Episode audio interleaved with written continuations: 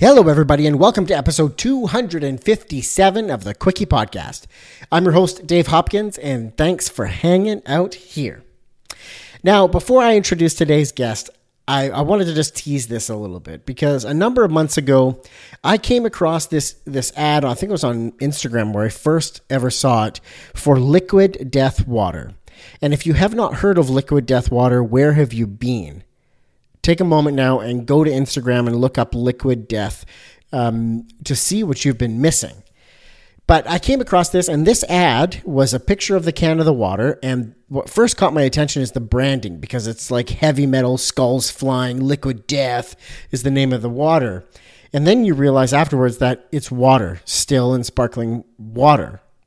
It's like, okay, this is incredible. This this water brand has this heavy metal design and aesthetic. That's crazy. Um, and then I started reading through the copy of this ad, and they were highlighting Facebook comments that were sort of bashing the brand or you know calling out the brand for being too much or overkill or something like that. And that I thought was hilarious. It was incredible. So right away, I got into looking who is the creative, like who is putting this stuff together? Who are the creative minds behind this stuff?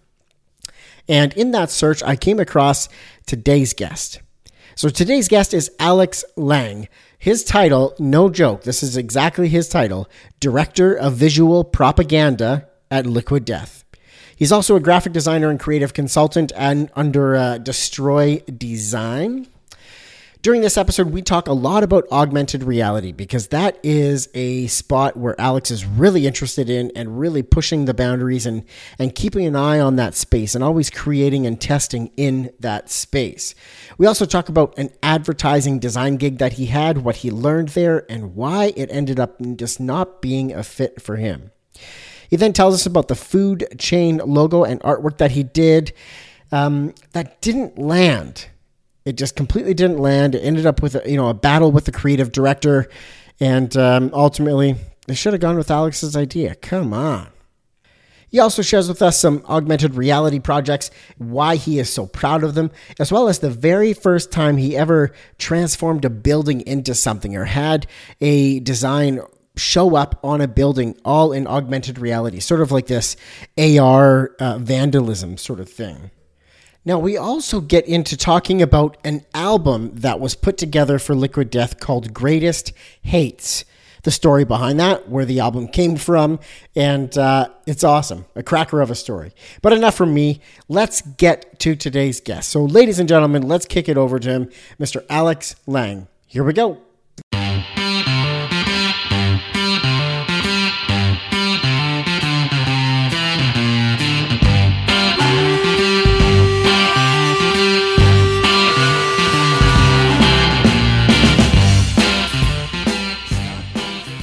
Welcome to the Quickie Podcast, the daily interview show where we talk to graphic designers about their journey to the creative field. And we do it in 30 minutes or less. So, are you ready for a Quickie?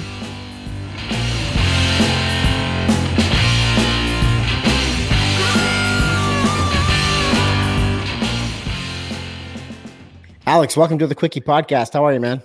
Hey, I'm doing good, man. It's good to be here. Appreciate you having me on. Yeah, I'm glad we could line this up. I kept seeing this amazing creative work that not only made me burst out laughing, but just like I sat back speechless because of how incredible it was and just the the I don't know if the right word is like the sheer audacity of posting things like that.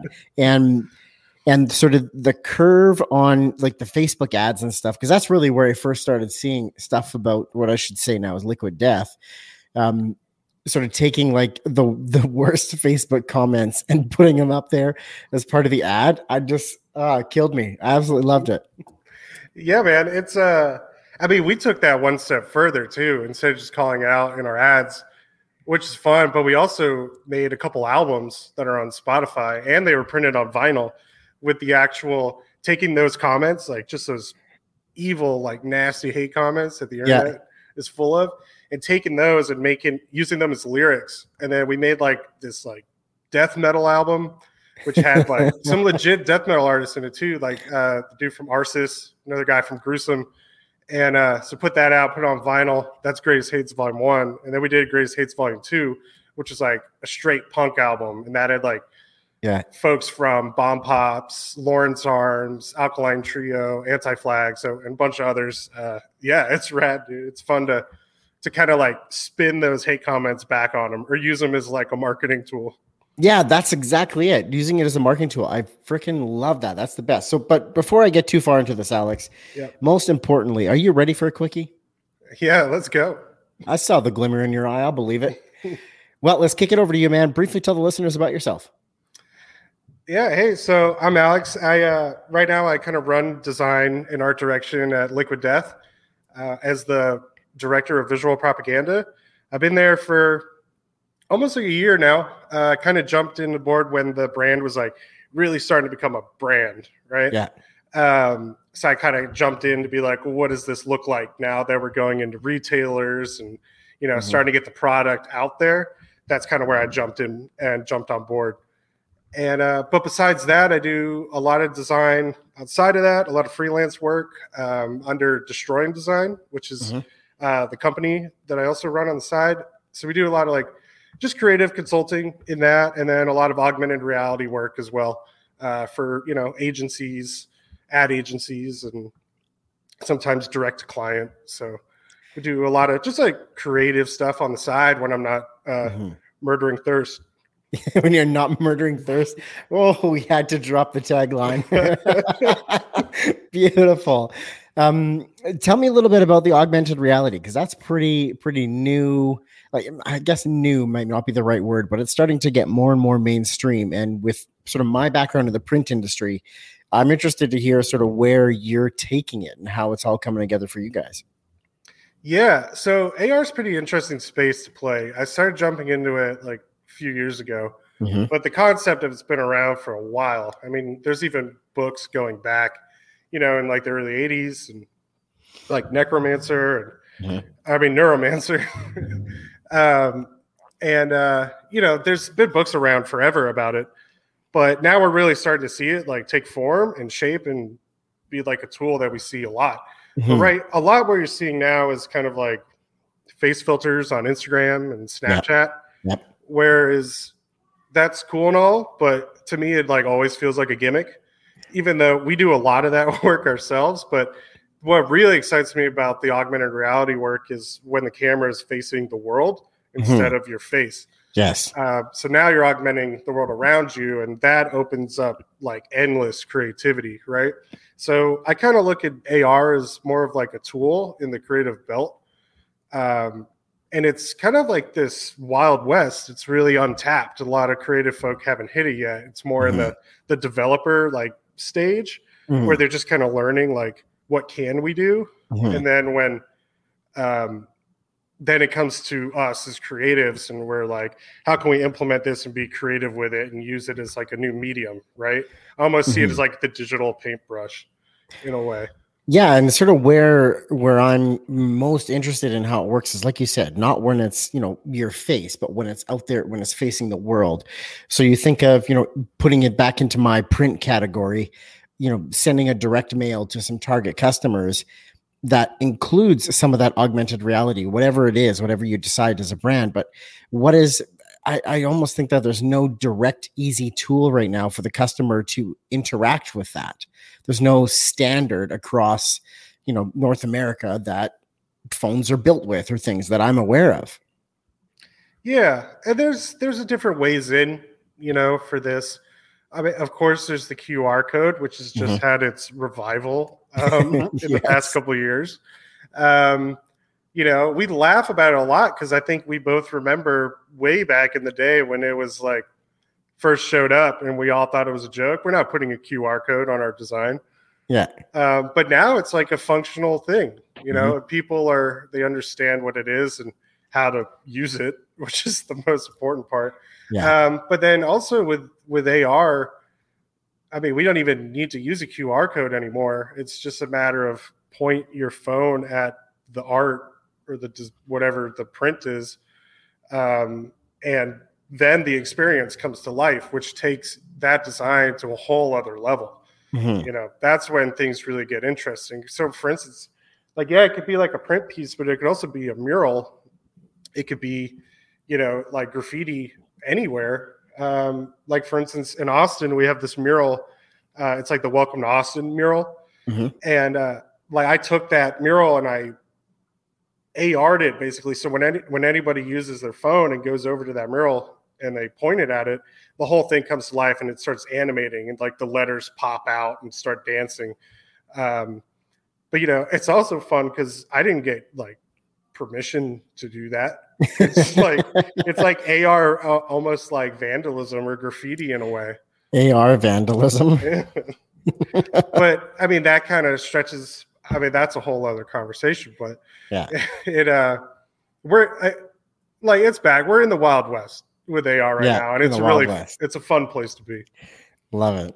So I want to kick this back in time a little bit more for you, Alex, and I want to hear about what your childhood was like. Do you feel that you had a creative childhood that pointed you down this career path? I mean, I'd say that it probably fell into my lap. It wasn't as much of like I came from a creative family. I Mhm. mean, my mom is a professor at a university. My dad is a lawyer. Um, he was in the Air Force. I was a military brat. So I Yeah. lived all over the US, right? I mean, there was nothing inherently creative there from my upbringing, but I started listening, you know, to a ton of music, and that was really always my thing is music. And through that, I think is where I started, you know, learning about like design and art through another art form, right? Mhm. But I was looking at album art, which is which always inspired me. I even as a kid, when I go into the record stores with like my dad, I would just pick things off the shelf based on the album art. So Mhm. you know, I was really inspired as a kid just by like crazy, weird, colorful stuff. I remember one of the first albums I ever picked out myself was um, Americana by The Offspring. Um, just because of that album art that had like that kid with the brace on their leg on the swing, Yeah. and they're they're holding that like nasty bug as like a pet, like it's a cat, and I was like, that is so killer. Um, and it's a great album too. And it, so it kind of started there, just like, and luckily, like a lot of the bands I listened to, you know, growing up was a lot of punk music and rock and metal, and they really champion art and design with their Mhm. album stuff. Mhm. So it was kind of easy to fall in love with, you know, creativity by just surrounding yourself with that. And then through that, I started getting more into like designers and artists. And so that's where I started learning more about like uh, one of my biggest inspirations, which you'd never be able to see in the, the art I do, is like Mucha, Alphonse Mucha. Um, it's just like you know that's the beginning of advertising in a way of what we know it but like pure letting the art and creativity be the driving force behind the advertising not Mhm. as much like the concept and message it was Mhm. just like that looks sick i want to buy that Yeah, it's just it's sort of creating an, an emotion and a feeling in visual rather than you know reading something or you know feeling something or some other sense, right? Yeah because i mean back then you didn't have all the tools you have today so you kind of got to go Yeah. based on like visceral emotion For sure. So you're you're buying these albums, you're immersed in this music, you're sort of around that kind of creativity. And music is a, is sort of one of the most music and skate culture. Those are like the two most common gateways to the design world that I hear about that I've seen. Um, when does design become real for you? Does does somebody like light your design fire? Was it a teacher, a counselor, or aunt or uncle? Like when does that become real? Yeah, so in like middle school to high school, I was in bands and somebody had to design, you know, the logo Yeah. and the art and Yeah. the merch and all that. Like somebody had to do it and nobody else in my band wanted to do it. Mhm. So I kind of just picked up Corel Paint Shop, which was like a program of choice back then. Yeah. Um, and just started making stuff and it was a lot of fun and people dug it. And then as soon as I got like that, like that first nugget of someone was like, that's cool. I was like, oh snap, I'm doing something cool. and now, so then I kind of like wanted that itch again to like make other cool things. Mhm. And um, so I started doing work for like other bands as well at the time. And this wasn't like amazing work or anything. It was just, you know, putting together some stuff.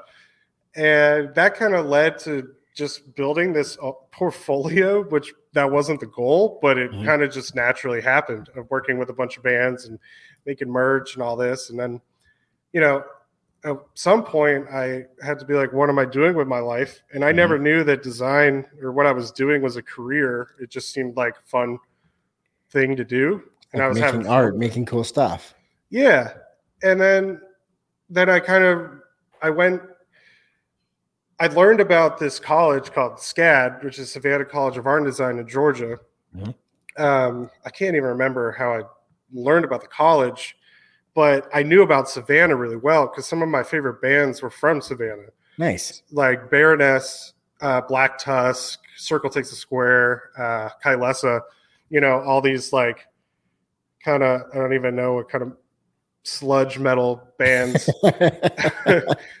you know from from like georgia are they're pumping music out so i was like oh so i could i could go to school for graphic design but also you know be in a band and like start a band in the place that all my favorite bands came from i was like you know that sounds awesome to just be around that of course Mhm. like as soon as i got there like the scene had been dead for like 10 years and like nobody told me so um, but I was still in bands. But then that's when I was really like pursuing it, as I was like, oh, this could be a job someday. So I was kind of like parallel doing both, missing a lot of classes as a result. But uh, you know, eventually it all kind of steered into the design yeah. world.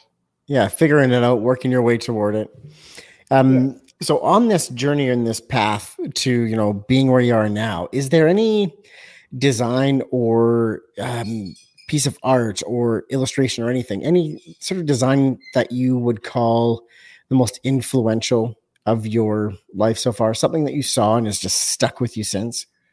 man i mean it, it's got to be the the music stuff man it's Mhm. like a lot of gig posters really like blew my mind you know Yeah. i had i had like some friends and some guitar teachers back in the day who were Mhm. really like hippie guys who loved jam bands you know and they the the studios would be covered in gig posters so you'd see like you know of course like a ton of grateful dead stuff and Phish and I mean, I don't listen to those bands personally, but they know what they're doing when it comes to art. Mhm. You know, they really champion art and design. So those are usually like some of the really big influences. And then back to what you're saying about skate culture, you know, a lot of that work really stood out to me as a kid. A lot of Mhm. like, um, you know, just skateboard graphics, uh, a lot of what Girl was doing in Element. Um, yeah, and like Peralta and you know all the classics. Like that was always really interesting to me because i was like you have this shape like the skateboard shape and it's like how do you design to that weird looking dimensions that no Yep. nothing else is ever like that? No, Um, exactly. it's uh yeah it's a lot of that stuff man. It's um it's always inspiring and it still is just to look at it because i don't do gig posters much and i don't i've never done a skateboard but i still look at them for inspiration. Yeah, definitely. So with this next one, sort of moving from you know influential actual pieces into more people and brands. uh, Who are some of the designers and brands that you look up to and closely follow right now? And what about them do you like? Yeah, I mean, this is going to sound lame, but I was a fan of Liquid Death before I started working at Liquid Death. I was Yeah. a huge fan. In fact, just yesterday, I found a post that I did on Facebook from like two years ago. That was the very first time I bought Liquid Death online, and it showed up. And I took a photo of it. Yeah. And I was like, I think I just said like, "This is cool" or something Yeah, and um but it was like a testament to like i always thought that brand was rad and doing cool things even then Mhm. before i was a part of it so like and now that i'm there i'm surrounded by you know these folks that initially got me really excited and stoked on the work they're doing and just to be a part of it's really wild so i kind of look up to everybody that i work with that like started like the very beginning of this thing Mhm. um, but then besides like the the place I work at and the work that I do, which sounds super egotistical, but besides that, it's uh like I really love uh right now is like Mike Giant, Uh, he's like one of the OGs. Uh, Mike Giant is he's just doing super rad stuff in that space. Um, there's a lot of artists kind of in that uh, that street culture uh, kind of work, like Mike Giant or uh, Pose. You know, a lot of that street art. And then for brand, you know, Liquid Death's like kind of like a bizarro enigma brand, right? We can kind of do whatever we want. Yeah. And you don't see like a ton of brands. And that's what like gets me excited when you see a brand that's kind of like that fuck you attitude. Yes. And you don't you never see it because they want to, you know, make sales or their audience isn't ready for that. It's a hard thing to switch to as well. Yeah. But when you start that way, Yeah, that's when it's like you've really like set yourself up for success when you start that way. So a lot of those like even back when I was a kid, like looking at like Big Brother magazine, like to me that's like an essential one of those kind of, you know, right out of the gate, you know, or like Mad Magazine. Um, but this gonna sound weird, but one of the brands that's really doing it a lot right now is Denny's. really? And, and if you haven't followed Denny's on Instagram, I highly suggest you look at it. Because somebody over at Denny's, some higher up, basically gave their kid their Instagram page and was just like, go for it. it. It's hilarious. Definitely check it out. okay, so Denny's is making moves right now. That's fantastic. They're the next big brand. right on, man. Well, before I move into some of the tough questions about um, challenging times and mistakes in your career, um, I want to pull up your Instagram on screen here, pick a couple of posts out of there um, at complete random, not prepared for this, and and just sort of get the story behind them. What's what went into it? What um, just what's the story behind it? So let's get that up here. Yep. All right, so your Instagram is at destroy.design. Man, so many ways we can go with this.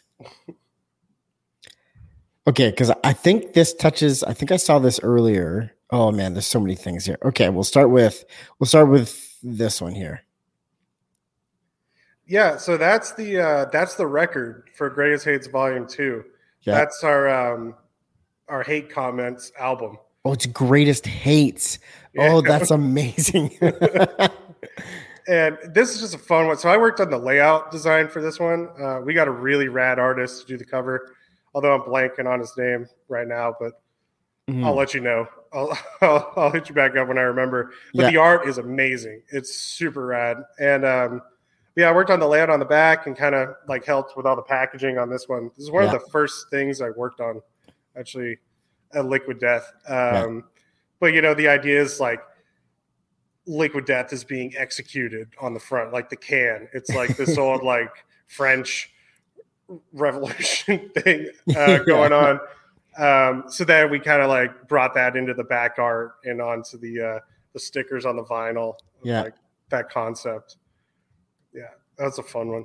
That's so fun. And, and like you said, it's just kind of that like, you know, people are people who are hating on the brand publicly are helping you produce marketing content to further grow the company. Like it, it's just like this amazing circle.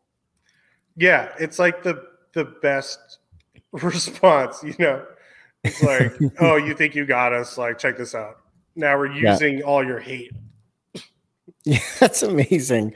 The other one, um, so I had I, I've I'd been watching Liquid Brand and following your stuff on LinkedIn, and then I was also following and enjoying the stuff from Marc Rebillet, the or uh, Loop Daddy he calls himself. Yeah, And then all of a sudden, I saw him post something, or no, I think I might have saw it on your LinkedIn where you shared it, where I saw him, which is his sort of like setup and scenery and outfit is like instantly recognizable once you see it.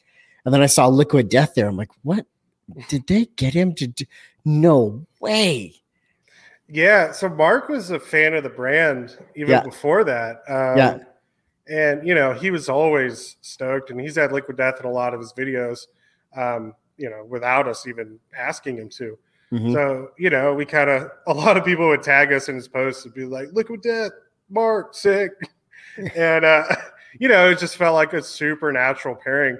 What was fun with that is like, with that, with, when we work with Mark and a lot of other folks, it doesn't feel natural to kind of pretend like it's not an ad. Yeah. You know, And so on YouTube, if you look at the title of that video, it just says in all caps, "This is an advertisement." So it's very like upfront. Everybody Yeah. knows what's going on. So they, it doesn't feel like slimy or weird that he's doing this. It's Yeah. like, you know, we're working together because we both like love what we're what each other are doing. So Yeah. it's like a supernatural pairing. But man, that was so funny. That whole So- video. So with that, just sticking with that for a second, you know. I should just pull up the visual on the screen here, and then I'll kick back to the Instagram. Uh, would that be on Liquid Death YouTube? Is that the best spot to find that? Yeah, it's on there too. Okay. Um, but what I loved about it is that, or sorry, when you guys coordinated that, did you sort of give him a script or an idea, or did you just like, here's some cans, we'd like a commercial or, or an ad, go to town? Yeah. I mean, we were just like, do your thing. Do the mark thing, you know? Just do the mark thing. because it's like if it's going to be on his channel you know and to his audience as well mainly yeah, that we want it to be entertaining for them yeah, so it can't feel like it's like this whole liquid death thing like mark knows what his audience is and what what they love so we don't want to mess with that and Yeah. we love what mark does so we don't want to mess with that either you know yeah, exactly. I can't find it on the Liquid Death page, so I'm just gonna pull it up here. Here it is, a Murder Your Thirst video. Yeah, Liquid Death marker, Murder Your Thirst. So I'll just pull up the video. I'm not gonna play the video, but Yeah. I'll I'll just pull it up so people can see sort of what we're talking about. But yeah, I, I saw it and I was like, you gotta be kidding me. This is like one of my dreams, like to have him like promote a product that I thought was amazing. yeah it's so fun and then like when you watch the video there's some the end is really nuts Yeah, yeah, that's just and spirals yeah, I'm it just spirals. Um, it starts off amazing just with his content, and then just goes to that place where you were hoping it was going to go to. and like the beat is super fire. Like, Yes. I was just listening to this just as like a song on repeat Yeah. when I heard it. It's just amazing. Maybe the next album would be a yeah, bon- oh, bonus track. killer would that be? Bonus track in the next album. Oh, it's so good. Beauty man. Okay, we'll go back to Instagram here because there was a number of things that I wanted to. I'll just pick. Maybe I'll just pick one more. Forced to pick one more. Um, no, I'll do two. So really quickly, I want to do this one because I think this sort of touches on that augmented reality that we were talking about before. yeah. So this one, so when I, how I kind of got the job at Liquid Death is I was doing a lot of this type of work. Yeah. Um, where where it started with was, um, I wanted to change the facades of buildings. You know, this goes back to like the world changing instead of your face. Yep. And I just saw that there was an opportunity here, and no one had really hit on it yet to like change buildings around us. Mhm. Um, and I did a bunch of them and posted them on LinkedIn. Like I did McDonald's into McDowell's from Coming to America, um, Cluck, uh, Taco Bell into a Cluckin' Bell from Grand Theft Auto, and um, I always forget the oh Los Pollos Hermanos from Breaking Bad. Uh, Yeah. To like KFC to that. Um, so I was doing like a bunch of that just for fun, but uh, you know the our CEO Mike at Liquid Death saw it and he was stoked on it, so we just started talking. And that's how it happened. But then, uh, you know, I wanted to take that and like, what does that look like in Liquid Death if we did it as a brand? So this is kind of how we do it. So when we have, you know, we got into Walmart recently in all of Texas, Mhm. and this was just kind of like the announcement video, right? That we were like, we're in Walmart, and then this is what we posted on social. So it's like a building takeover of it. I love it with sort of like the the mascot, a giant mascot at the top. Yeah, man. And it took me so long to get this video. I was at Walmart probably like 10 days. Um, just like going back and forth because some the AR tech is pretty finicky uh, Yep. and it's not supposed to be doing this. We're kind of Yeah. hacking it a little bit. So Yeah. it's like if the if it was like if the weather was bad, it wouldn't work. If it was too sunny, it wouldn't work. So I had to keep going back to this Walmart and trying it out. get it Eventually we got right. it, but I'm never Yeah. going to Walmart again. You're done. or at least that Walmart. Yeah, yeah, they're instantly recognizable. Okay, no more you. You've been in here. You've been out here again. yeah. Awesome. So let's kick it back in time a little bit more. Yeah. Um, all right, let's do let's do this one. Yeah, this was a killer one. I had a lot of fun with this one. So this was the brief was we have we need a gift card, and that was it. Okay. Um, but with Liquid Death, we're very much, you know, if you've ever seen our stuff, we're uh, we're not into plastic whatsoever. I mean, it's a huge part of why the cans come in aluminum, right? Yeah. Um, it's infinitely infinitely recyclable aluminum. Uh, we're trying to help the planet at least just a little bit. Um, so when we were doing gift cards, it was naturally that they needed to be made out of metal. Mhm. Um, which is sweet because like you have like you know like your metal Amex, which I don't have. Uh, probably not a ton of people do, but um, it's such a premium feel, right? So it was just like, oh, not only is this like not plastic, but it's also super cool and really premium feeling. Yeah. So we did uh yeah, we did this gift card then it's all metal and it's people are now just buying it just because it's cool just to have in their wallet. Um, but it's like it's heavy, it's dense, and uh yeah, it was just a lot of fun. It was kind of like how do we make like the liquid death credit card in a way is Yeah. kind of the Yeah. approach we went for it, but keep it like really minimal, really premium and clean, which is kind of like honestly the philosophy behind a lot of liquid death stuff that we do. Um, which is why you'll never really see liquid death being from the design aesthetic really grungy Mhm. and like punk rock. You know, there's we never use textures or anything like that, and it's all like very on purpose. And we try to keep the brand like premium, um, and then so that makes the product even more ridiculous. Like Yeah. it's like it's water and like a, a death metal logo and there's a skull on it, but we Yes. present it like it's a premium product. Yeah. Um, but it is a premium product. I mean, if, if we really want to go down the water route, which we don't have to, but from a design aesthetic, that's kind of how we always roll. We want this stuff to look like, you know, Mhm. what is like the most premium way that we could design like a gift card. And that Yeah. that's the mentality we do for everything that we design. That's so cool. I love it. I absolutely love it. All right, man. Thank you so much for sharing some of the Instagram stuff. Um, Totally. unfortunately, Alex, now I got to get into some of the tough stuff. So, first up, what has been the most challenging period of time in your design career so far? Why was it challenging and how did you get through it? Yeah, it was tough, man. Most of my career before before Liquid Death was not awesome. Mhm. it was I was in advertising for a very long time Mhm. uh, in the ad agency world, and that wasn't my goal to go into advertising. It just was the first job out of college that Mhm. worked out. Um, you know, I went to school as a designer, and I was like, oh, I'm going to be doing like packaging and um, you know, I really love digital work. Like digital is a huge thing for me. I mean, you could tell with all the AR stuff. Yeah. I was like, oh, I'm going to be making like cool digital experiences and, um, you know, just like being a designer, designer. But Mhm.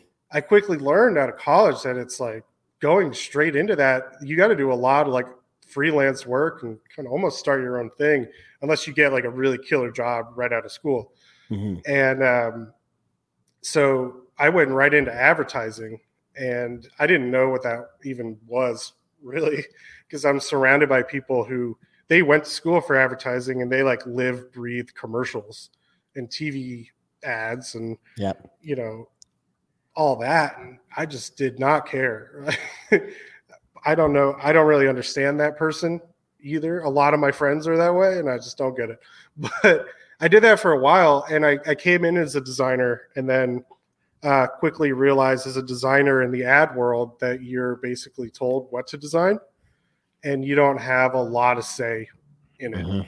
um, because there's an art director uh, and a creative director above you, and they're kind of making what does this campaign look like Yep. for the client, um, like the big idea, and then the design has to fit into their big idea. Yeah. But because they came up with that big idea, this is now their baby, and the design has to look like what they want it to look like. Yeah. Um, and it's a rough place to be as like a designer or an artist to have to be in that environment. So I switched and I went art direction because I was like, at least I get to design my own ideas. Yeah. Right. And and then I knew how to work with designers um, whenever I, you know, whenever we would collaborate, me as an art director, because I came from that. So I knew I was like, yeah, you do your thing, and then we'll see if it fits in, you know, instead yeah. of like me just telling you what to do. And then, so I kind of, I grew up, or I grew up, but I went through the whole advertising thing and in agencies, and it was awful, man. I just did not enjoy it. I got yeah. to work with some cool clients, you know, and I made some cool work, but the day to day and process was brutal. Yeah. And um, it, it was like the antithesis of, of being creative. Uh, yeah, the end result is creative in a way, but you should have seen what it looked like before it got there. It was a lot better. Um, and there's so many gatekeepers and people in the way of just making mm-hmm. this thing be a thing that you, it's just like life sucking to me personally. I mean, I know people who like thrive in that environment. Yeah. And more more power to them. If you can, if you love it, go for it. But um, I think like one of the big challenging things for me in that world was uh, I went to McCann which is an agency like one of the biggest ad agencies in the world. It was like I think it was the evil villain in Mad Men. like that was the agency. And yeah. I worked at like a subsidiary of McCann called MRM, but we are like in the same building in New York right. City. Um, and I was working on Verizon and I was like a puppet to like telemarketing.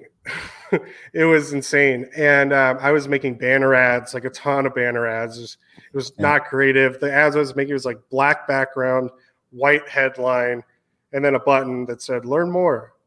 And I was cranking these things out.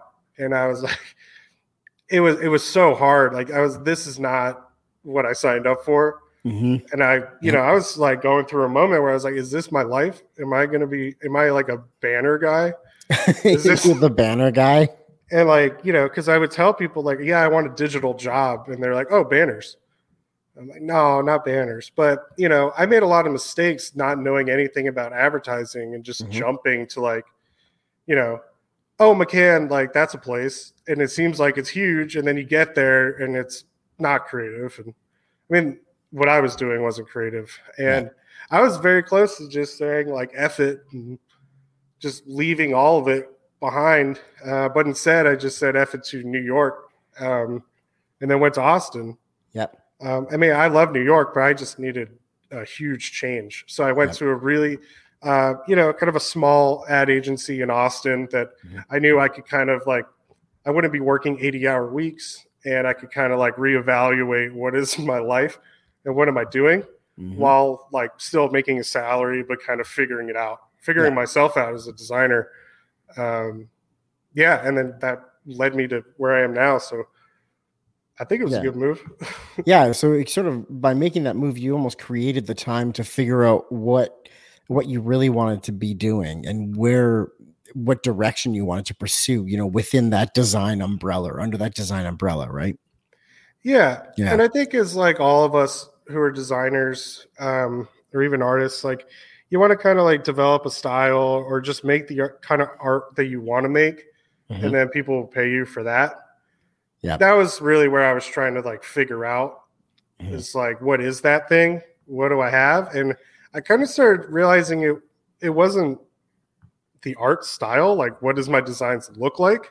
Yeah uh, because i'm always inspired by everybody so you know and even as an art director we're kind of chameleons or working in advertising, like I'll work on one brand and then another brand.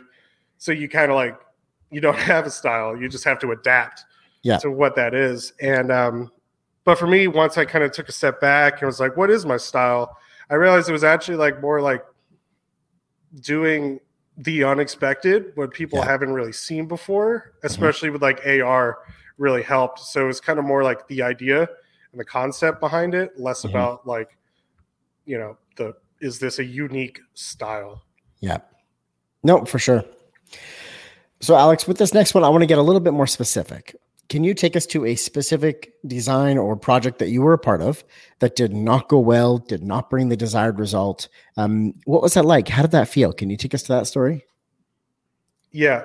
So that's an interesting question because I was just, I don't want to say confronting, but I was just talking to a person about this who's very heavily involved in this. Yes, last night over some drinks. Um, so I worked on Pizza Hut for a hot minute at my last ad agency in Austin. Yeah. And um, we were, we were, we were rebranding Pizza Hut back to the OG logo. Yeah. So they used to have this one that looked like like a sauce, like sauce just fell on a table and somebody like with their finger just wrote Pizza Hut. that was like their old logo, and uh, it wasn't great. No offense to whoever made it. I know your pain. I know it didn't look like your sketches, um, but it was um yeah. So we were just going back to the OG look, right? We were really hitting nostalgia was like a thing at Mhm. the time. It still kind of is, but um, yeah, it was big thing. So we're like, oh, we'll just go back to the OG way and kind of harken back to those days of you know when pe- people loved pizza. Hut. when life was simpler. That's right yeah. and um, so we were trying to figure out like what does that look like and i was stoked on it because i loved pizza hut when i was a kid and i was Yeah. like oh this is a cool opportunity. They had the best crust. As a, as a kid, I distinctly remember. And then on Sundays, they did um, the pizza pizza buffet or all you could eat pizza. Amazing. yeah oh man yeah the crust was like juicy at the now i realize that that's grease but as a kid i was like was juicy crust What is this delicious crust juice? yeah. so we were trying to figure out like what does that what does that look like in like you know in the 2000s instead of like whenever like 1980s into like Mhm. the Mhm. 90s what does that look like now how can we kind of show that the brand is like yeah we're we're throwing it back we realized that we were dope back then like so we we hit on that but also where are we going in the future Yeah. it's kind of like a hard thing to nail but you know that's what we were going for Mhm. and um, i was having the hardest time working on this as like a designer and art director because i wanted to go like total throwback Yeah. i want to be like you know oh remember the remember this remember that remember like and kind of bringing those design elements into just like everything like signage like why not have a uh, like the lamps that were hanging above the tables those Yes. sweet stained glass ones Yeah. you know, I want to like pull all that stuff. And, you know, everyone was cool with that. But there was this one guy that I'll keep nameless who just like insisted this was like his moment to like make a decision. Mhm. And he's like, I'm sticking by this decision throughout everything, even if everyone tells me it sucks. And it was, um, uh, we have to shoot everything on white. Everything has to be shot on white. So if you have a pizza, background's white, like infinite background white. And you know, the pizza, the the boneless wings, the whatever, everything has to be shot on white. And I was like, dude, that is not helpful. That is not at all where my head was going. I wanted like I wanted like the checkerboard table with like in the background is like a blurred out like the restaurant. It looks like Yeah. that's what I wanted for the print ads and and even the TV spots and all that. And then this creative director just wouldn't stop. Like it has to be on white. And I'm like, you're it doesn't make sense. Like pizza, if you want like the cheese pull, you know, that every Pizza Hut, every Mhm. pizza ad has, Yeah. you're gonna try to look at cheese on a white background. It's gonna you're not even gonna see it. Or Yeah. like steam on a pizza, that you won't see the steam. Yeah. Um, and uh, so for probably like every day for about six months, I complained about this white background, and then um, we shipped all the work, and then the Pizza Hut CMO hated it. it was a mess. It was Yeah. awful. Um, we all got kicked off the the, the brand. Um, all of us creatives. It was it was a disaster. But um, you know, we uh it's funny, they put a whole new creative team on it, and the very first thing they did was cut out that white background. And they made it like in store. Like Yeah. and I was like, I couldn't even be mad. I was like, as long as you did it and pulled it off. I wish Yeah. I could have been a part of it, but yeah, that one will always haunt me, man. I always think about that whenever I see anything shot on white Yeah. these days. Like KFC does it now, and Arby's does it. Yeah. What are you doing? But it might just be a pet peeve at this point. it's a soft spot. So all of the quickie podcast marketing now is going to be shot with white backgrounds Right. yeah. just to see everybody's doing it. It's a thing now. Yeah. Yeah. It's like I guess like they thought the Pizza Hut could be like Apple or something. Yeah. I'm like, no, it's just a greasy Why? It's pizza. a pe- it's a pizza brand. yeah. Like if you were to describe a pizza joint as the apple of pizza, like does that sound like a place you want to go? Oh, it sounds horrible, man. Yeah. Dude, Sounds I- awful. I wish you would have been there, dude. I wish you would have had my back, Yeah, I would have backed you up for sure. my dude. You need that throwback. Oh man. So last question uh, into the tough stuff, and then we'll turn this bus around and we'll wrap up with some happy stuff. Sure. Um, Alex, what is something that you're struggling with in your design career right now? Uh, it's a brutal question, man. Um, it's really like self-reflecting. Yeah. um, I'm real. I'm really lucky. I think to be where I am right now. Things have really like taken a turn for the best. I mean, you Mhm. just heard my awful advertising experience, Yeah. uh, but things have really turned. It's very positive, and right now, what I'm noticing is I kind of I've escaped the clutches of advertising, and now all I want to do is just make stuff. Like That's I've- cool. I've been unleashed from the chains, and I'm like, let's make cool shit. Like that's all I want to do right now. And I get I get that satisfaction with Liquid Death, but now it's also like, you know, I want to do this and that and that, and then I hear about some cool projects. and I'm like, yeah, I want to do that. I want to do this. Um, and it's like there's no time. Yeah. there's no time in the day to do all these things, Yeah. and that's like I'm struggling with that because I want to do a lot of stuff right now. Um, because I've had years of not being able to do it, and Yeah. luckily I I have.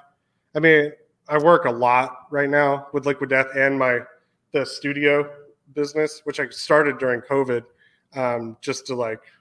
It was a great moment to just do a bunch of other cool work that was coming in. Yeah. Um, but I've, I'm run out of hours. Yeah. I've run out so of many time. hours. Yeah, and like you know, I mean, it's not like a struggle, struggle, but it's like it's not as bad as other people's struggles. Yeah. Man, I feel like I've struggled for a while, and I've finally hit a point where I'm like, all right, Let's things are all right some- right now. Yeah. Yeah, for sure. I hear you there. Yeah. All right, Alex, I'm going to turn this bus around for you. I want to now hear about a project that you've been a part of that you are the most proud of, one that just makes your heart sing.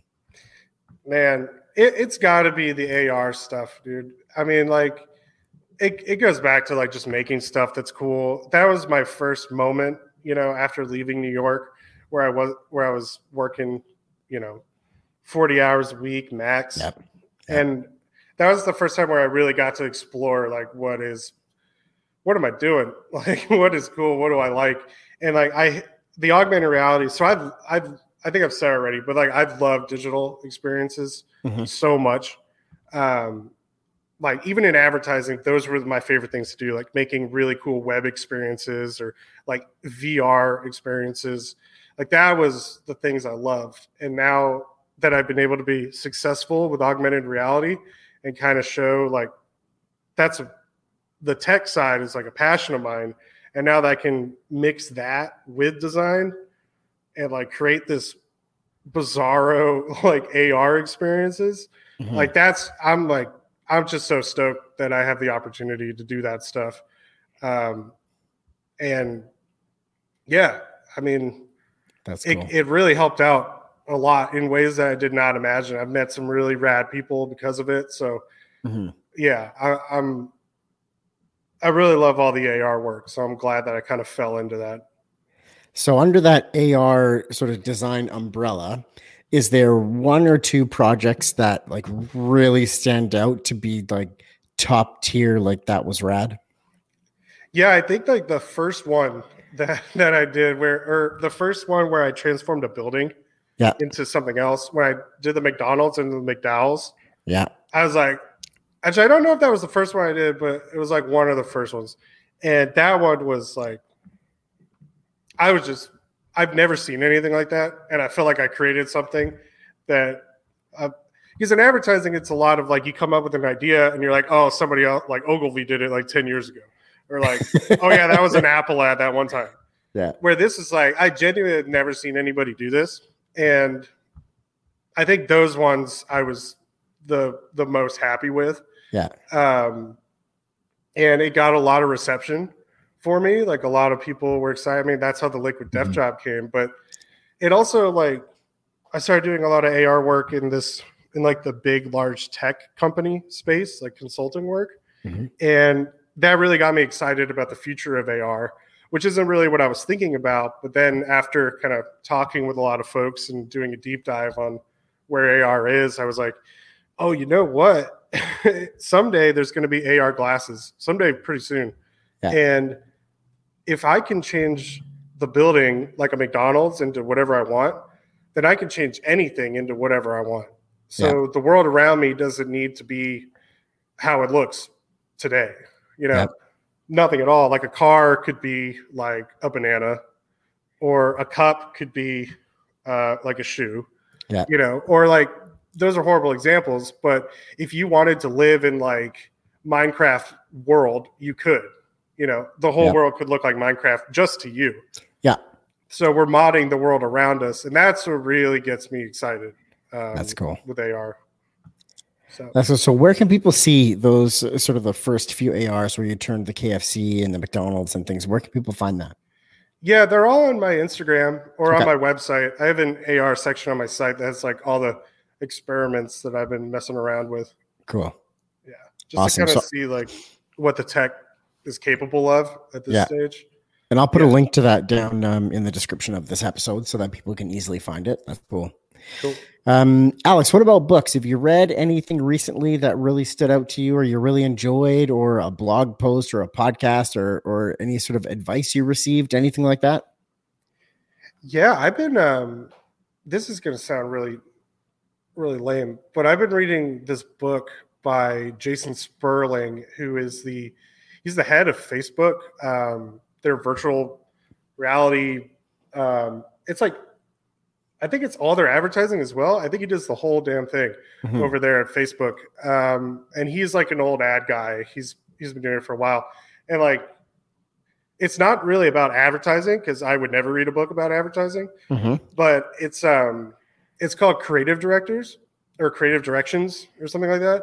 And it's just all about folks who are at that creative director level where they're kind of not making the work anymore Mhm. and just explaining what what that shift was like bec- from being a creator and a creative Mhm. to um, being more of a manager and what that role is like delegating and you're and how not to lose the creative and the spark behind it when Mhm. you've reached a leadership level which is all about going to meetings and stuff like that yeah. so Yeah. it's really interesting insights, and there's a lot of interviews with like even like directors, like film directors, and um, you know, head of like Uber and all these different places, not just advertising. Mhm. It just kind of talks about their perspective on what that shift was like, because I've I've done it already, and Yeah. I didn't feel like I did a good job at it. Um, doing that shift because I always Mhm. want to make stuff. So it's kind of like, how do you not lose that thing? Uh, That's really cool. good read. I've interviewed actually a number of people on the show here who have made that transition as well. And some of the best designers who like like getting into the programs and making things look incredible. Some of the best designers really struggle with it. With that transition from, you know, being in the work and creating it to, you know, being that manager role and, and directing it more than more than creating it. It's a lot of them struggle. Yeah, I mean, we're not prepared for, and we didn't go to school for that.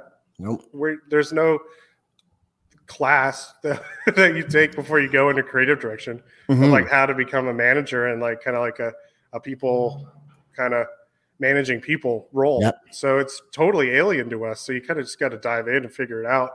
And a lot of people don't succeed, but like you can't blame them because like that's not we're we're creative people who just have to make some good stuff, and now we've been promoted. So it's um it's really interesting. I know a lot of folks who just don't do it, and they just stay like right below that Mhm. and just hang out. Um, yeah, maybe that's Yeah. the move. Maybe maybe that's the move. awesome. So the next one's just a little bit of a fun question, Alex. But I want to hear your best joke, man. You got some good jokes. I'm always looking for some good stuff. Dude, that's a crazy question. um, uh, no, man, I don't really like have jokes on hand. I'm kind of more of like uh, in the moment. No jokes on tap. Um, no, dude, if you want to see my jokes, dude, just look at the Liquid Death stuff. that's the, it's the kind of jokes jokes. I like. Brand jokes. Love it. yeah. yeah. Awesome. Well, Alex, let's wrap this up with the ask it forward question. This is where I have a question for you from my last guest, and you get the opportunity to ask a question of my next guest. I'm not going to tell you who they are, but you can ask them anything. So, my last guest was Karina Daniluk out of Kelowna, British Columbia, um, lead designer at a app startup right now. Also, did uh, 12 years at Disney. She's been in that UI UX game for a long time, cranking some awesome stuff out. And she wanted to ask what other areas of the design world are you interested in? So you're big into digital and that digital ad space. Is there anything else that's not in that area? Maybe you're maybe you're a painter maybe you love you know sculpting and making pottery what are you what are you interested in Yeah, wow. I, I I'm really interested in um, concept art. So I have a ton of books just scattered around um, my in the studio right now that are all concept art, and it's like, you know, a new movie will come out. You know, I think we've all seen this. It would be like Star Wars, the all the concept art that was the storyboards and like the character creation and like how that came to be. Mhm. and like i always think that the concept art's always like in way more interesting to look at than the final result. Mhm. um, just because that's like a couple people's imagination just going wild and then they kind of Yeah. dial it in a little- to be realistic. Yeah dial it in. How can we market this? Right. Or just like oh yeah if we actually built this set it'd be like a billion dollars. Like let's bring it in. So I, I yeah i love that stuff concept art is amazing for video games and movies um it's it's so crazy dude that's like that's some art right there That's cool. Love that one, man. So, Alex, then what is your ask it forward question for my next guest? yeah i put some thought into this one a little bit because this is a question that i would always always ask myself in those advertising days I thought is is it would you murder your thirst? Is that the question? yeah, that's the second question.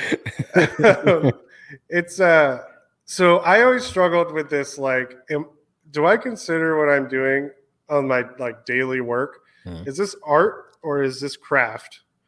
And also what distinguishes the two when it comes to you know working for a client or you know when it's not just you crushing it by Mhm. yourself just making something you love you know when you're like in it in the in a you know working on a client or something that's not out of your brain like is that art or is that craft So, do you want me to ask them do they create art or is it craft?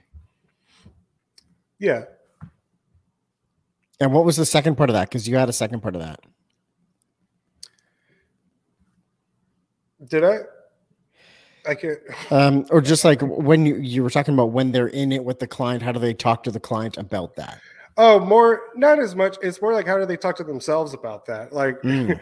for me i was always struggling with like i it was easier for me to get through the day if i was like this is an art i'm just doing a thing i'm just i'm just Yeah. using my skills to just make Yeah.